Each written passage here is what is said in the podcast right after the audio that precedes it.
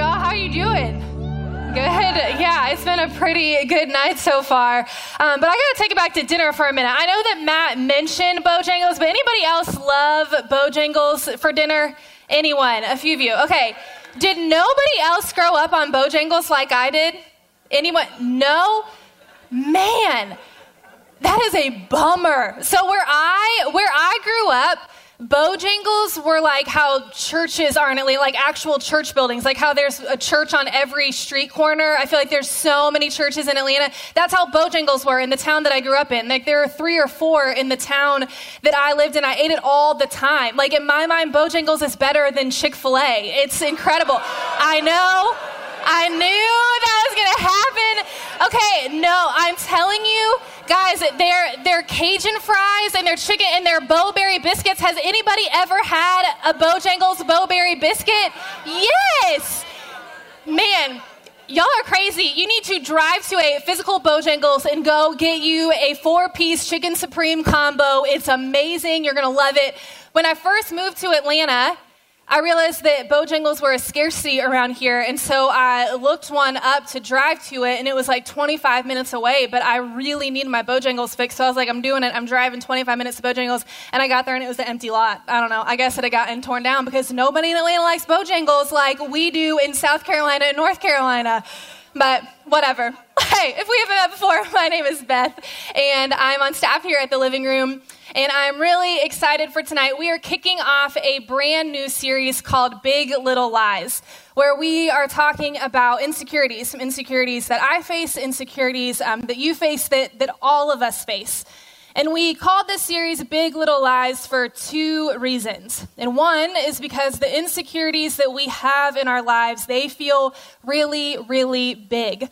The insecurities that cause us to isolate, that cause us shame, that cause us to hold back from opportunities, they're, they're really big. And often insecurities seem to be the biggest and the loudest voice in our lives.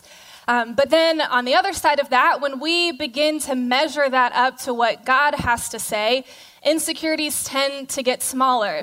They begin to feel even little. And in fact, when we you know, measure up what God has to say about us and about insecurities, we begin to realize that insecurities are actually just lies that should have no voice and no say in our lives at all. So it doesn't really matter what you believe or don't believe. It doesn't matter where you came from or how you grew up. If you are a living, breathing human being, the reality is that you have insecurities. It just seems to be a part of being human. We all have insecurities. And I don't know about you, but I can remember around the time in my life when I began to realize that I had insecurities or insecurities began to get real. And for me, and probably for you, it was around middle school. Because let's just be real, middle school is awkward for everyone. There's just no getting around it at all. In middle school, I was um, very, very tall and very lanky, but I hadn't quite figured out how my limbs worked yet, so it was just not graceful at all. It was super awkward. I also um, was just kind of starting to figure out how to do my hair, and so I got um, bangs, but they would always part down the middle, so I had like the butt part bang, which was awesome. It looked real good. Um, so I had a lot going on uh, to be insecure about when it came to my looks, but I distinctly remember the very first time that I actually became aware of being insecure. And it had to do with something that my brother said to me. I don't know where this came up in conversation, how we got there, where it came up, but I remember being at home and my brother told me that I had football player legs. And I I don't even know what that means. Like they're like in my mind even now I'm like is there anything distinct about football players legs? Like I really don't think that there is.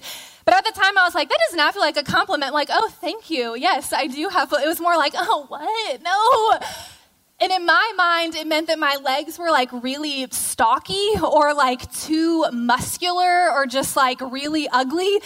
And so it was like ingrained in my head. And to this day, I can't believe I'm telling you guys this because it's kind of embarrassing and super weird, but vulnerable.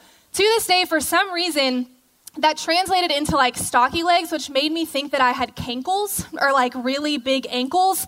And so even now, if I put on an outfit or shoes that I think make my ankles look big, I will change. Like, it's like, and now you're looking at my ankles. This girl is like, stop. I'm gonna just like hide behind the chair the whole time. It is so dumb and so weird, but it's like ingrained in my head. And I'm like, he stood up. Are you kidding? I'll just show, I'll show you my football player ankles. There they are. I still don't know what it means. It is ingrained in my head. I have told my brother that he has ruined me, and he's like, I don't even remember saying it. And I'm like, it sticks. But I remember. I remember him saying it, and it has been this really dumb, weird insecurity that has just carried over into the rest of my life. And I can look back and laugh now, and I can laugh at middle school, and you can probably look back and laugh at middle school, but also, probably the reality for most of us is we obviously made it out of middle school, and then we got to high school and you finally made it out of high school and you got to college. But the insecurities that began to form when you were in middle school, those seemed to stick with you. Those stayed. But it's not just physical insecurities, there's a lot of other insecurities. It can be around your academics. There's social insecurities. There is insecurities around your identity, your family, what you're going to do with your life. There are a lot of insecurities that we're all carrying, that we're all facing. In college, these years of college are supposed to be the best years of your life. And not just because they're supposed to be super fun and you make a lot of memories and it's finally the first time that you are out of your parents' house and actually on your own. It's also some of the best, if not the greatest years of self discovery. It's when you're starting to figure out what you're passionate about. It's when you're figuring out the things that you like, the things that seem to make you come alive. It's when you're maybe starting to figure out what God is calling you to, or when you're figuring out how you are wired and why you're wired that way. It's when you're taking risks. It's when you're putting yourself out there. It's when you're saying yes to opportunities. It's when you're beginning to really, really start to figure things out. But in the midst of all of that, our insecurities begin to be these big little lies that do nothing but cause us to hold back step back and shrink back. It just causes us to hold back, to shrink back, and to step back. They, they cause us to hold back from more. Our insecurities begin to cause us to hold back from maybe the potential of what we could be, or what we want to be, or what we hope to be. Our insecurities, they begin to cause us to, to shrink back and to step back, that instead of putting ourselves out there, instead of taking steps forward, instead of trying new things, our insecurities actually tell us that we're not good enough and that we're not capable. And so we shrink back and we step back and we hide and we isolate and we maybe live in a little bit of shame. And so before we know it, these years that are supposed to be the best years of our lives, these years that are supposed to be years of self discovery, actually end up turning into years of self sabotage. Where they begin to be these years where we actually end up settling for mediocrity. Because settling, it feels a little bit easier, it maybe feels a little bit safer, it's not so scary. Or maybe it's just because you don't know what else to do. And I'm just telling you that I think that settling breaks the heart of your heavenly Father. Because man, I think that God wants so much more for you. The reality is this is that God wants to do an extraordinary work in and through you. God does. God wants to do an extraordinary work in and through you, but but for a lot of you you don't feel like you're extraordinary. Maybe you actually feel like you're just walking around without a lot of purpose. You're walking around without a lot of meaning. It doesn't feel like you're extraordinary. It doesn't feel like God wants to do something incredible through you.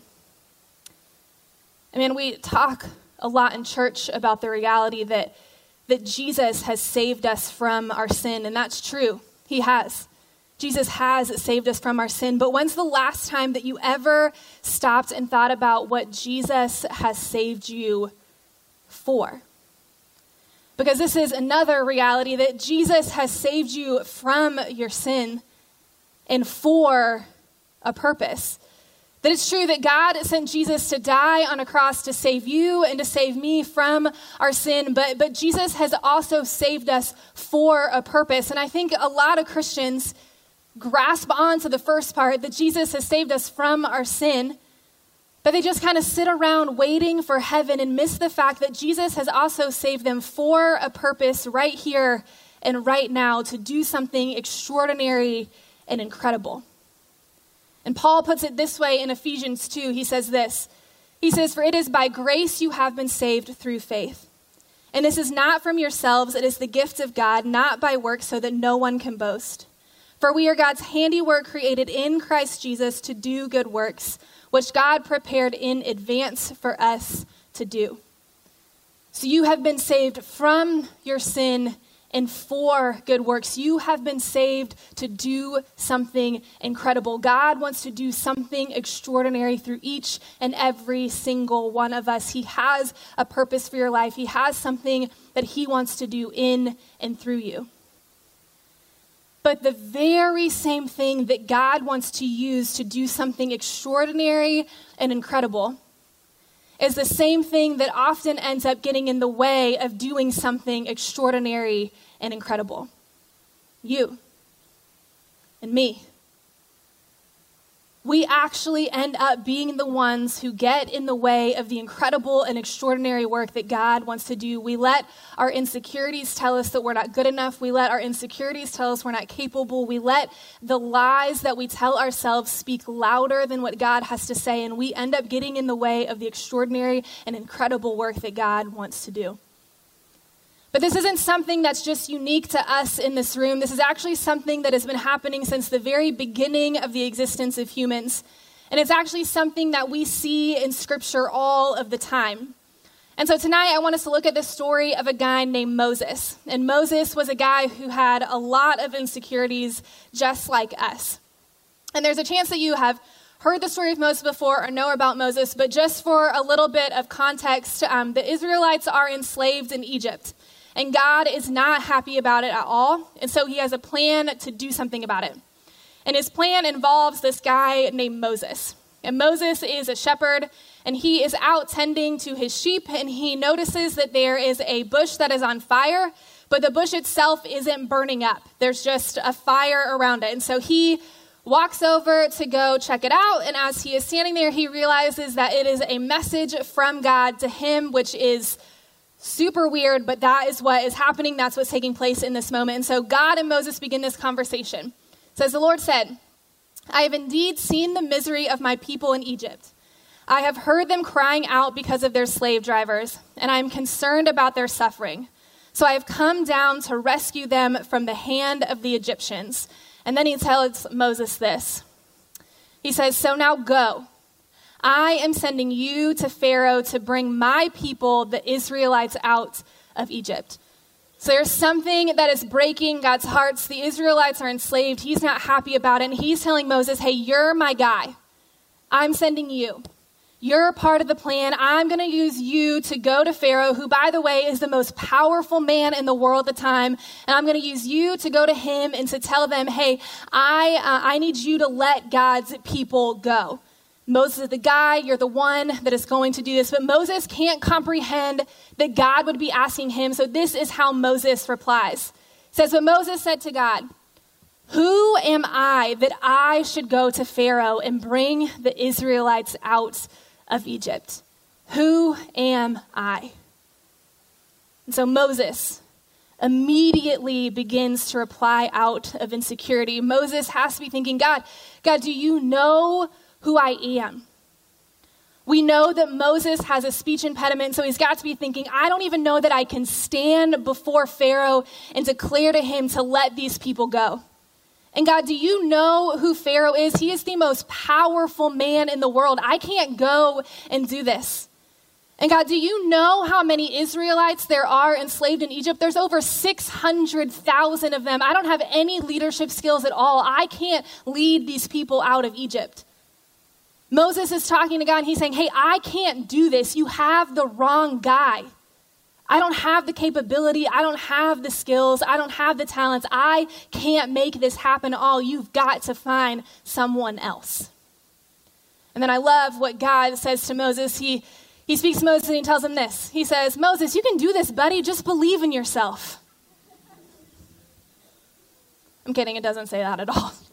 Some of you are like, wait, what? I have never read that in scripture. No, it's, It's not in there. It's not in there at all. That's not, that isn't what God says to Moses at all. In fact, what God says to Moses is the complete opposite. This is what he says to him. He says, I will be with you. And I do love this response. Because what God is doing is he is forcing Moses to, to take his, his sight off of himself and to put it on to something else.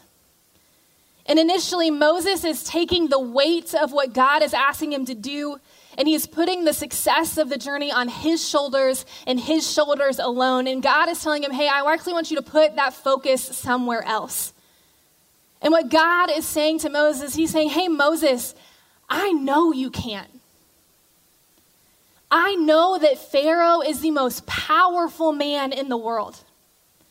Moses, I know that you don't necessarily have the skills necessary right now. Hey, Moses, I know that you are afraid. Hey, Moses, I know that you can't, but that's okay because I am going to be with you.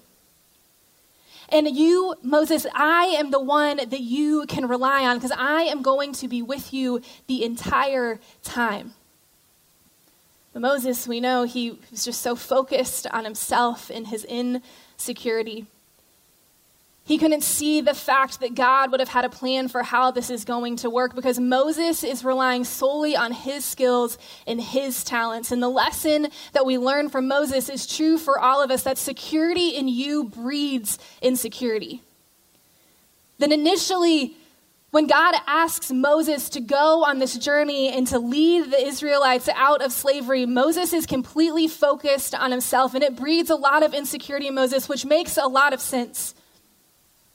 Because if your confidence is just in you and you alone, the minute that you encounter something that you feel like you can't do, of course you're going to become insecure. If your confidence and your security is based solely on your ability, solely on your skills, solely on your talents alone, the minute that you bump up against who you currently are and who you feel like you could be or what God has called you to do, and it feels like there's a really big gap in between, of course you are going to become insecure because security in you and in you alone breeds insecurity. And Moses is still functioning out of this insecurity in his conversation with God. And so he asks God one more question. And he says this He says, Suppose I go to the Israelites and say to them, The God of your fathers has sent me to you. And they ask me, What is his name? Then what shall I tell them? And it seems like a really weird question. It's almost like Moses is just trying to come up with an excuse for why he can't go. It's like, okay, God, but like if I go and they're like, who sent you? And he's like, God. And they're like, oh, but like who is he? He's like, I don't really know. He's like, can't do it, God, can't go. Don't know who you are. Like, don't know your name. Seems weird. But it's actually not weird at all. Because at the time, every single name would have had significance, it would have had a meaning, there would have been a reason for someone's name. And so, really, what Moses is asking God is he's saying, Okay, God, you told me that you're going to be with me, but who are you? What does your name really mean? And in our current American culture, this isn't as typical anymore to name children out of significance or reason or meaning. It happens sometimes with names being passed down, um, or we do sometimes name children just based off the meaning of the name, but typically we just name people based off names we like. But that wouldn't have been the case in this time. Every single person, their name would have had significance, their name would have had meaning. There would have been a reason behind why they were named what they were named. And so this is what God tells Moses.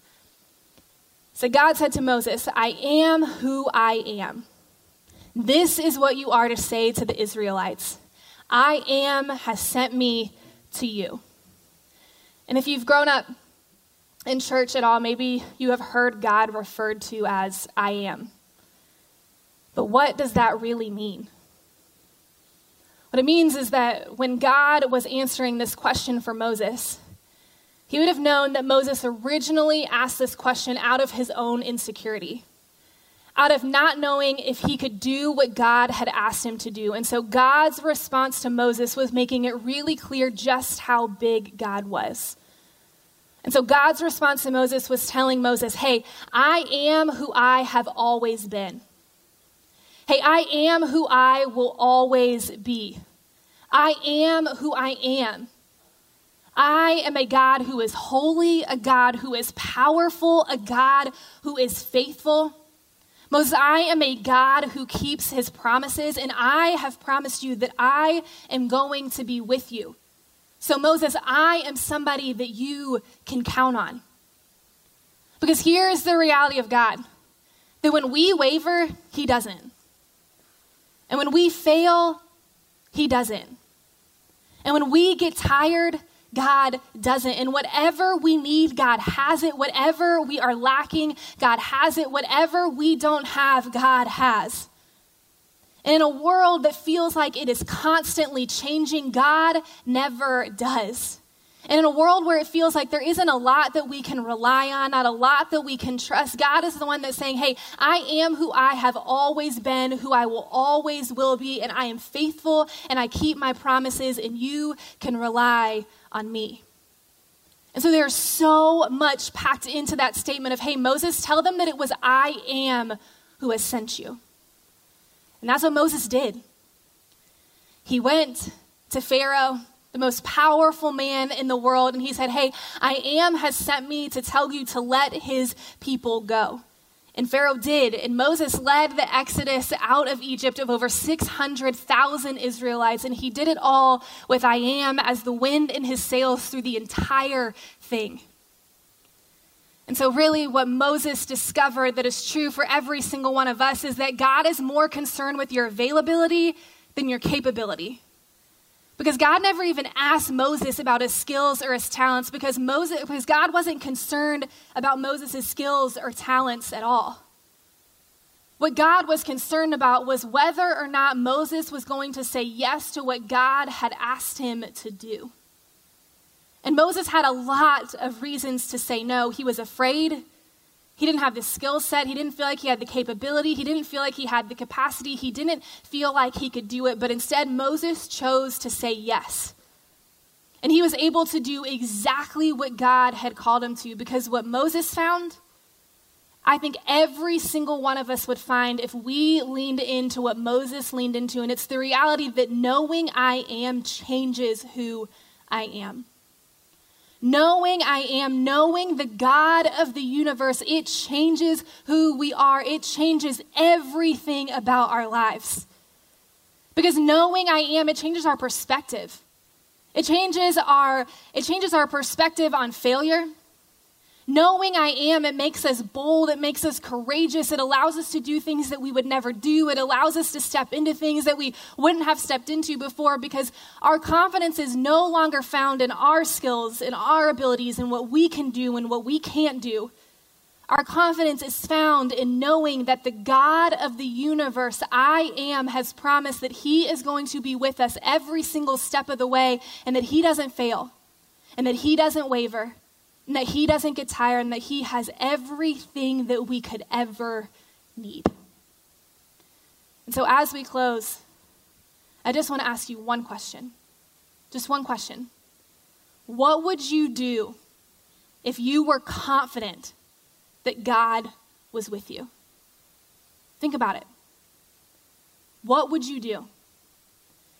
If you knew that I am the God of the universe was with you, what would you do? Where would you go? Who would you choose to invest in? What would you try for the first time? What would you have the courage to finally give up? What is it? What would you do if you knew that I am the God of the universe who doesn't fail, who doesn't waver, who doesn't get tired, who has everything that you need, what would you do if you were confident that He was always with you? My guess is that every single one of us, we would do a whole lot. So go and do it. Because I am. The God of the universe has promised that He will be with you every single step of the way. Let's pray together. Heavenly Father, um, God, we, we thank you that your promises are true. God, we thank you for the reality that you are I am. God, that you are who you say you are, that you are who you have always been, and that that is who you always will be, that you are a God who is faithful, that you are a God who is loving, that you are a God who is powerful, and that you are a God who has promised to always be with us every single step of the way. And so, God, whatever our insecurities have caused us to hold back, to shrink back, and to step back on, God, I pray that tonight, that we would have the courage to do the things that we've been too afraid to do because we're going to walk in confidence knowing that you are with us every single step of the way. So, God, would you help us to have the courage to take the first step and then the step after that and the step after that? God, we love you, and it's in your name we pray. Amen.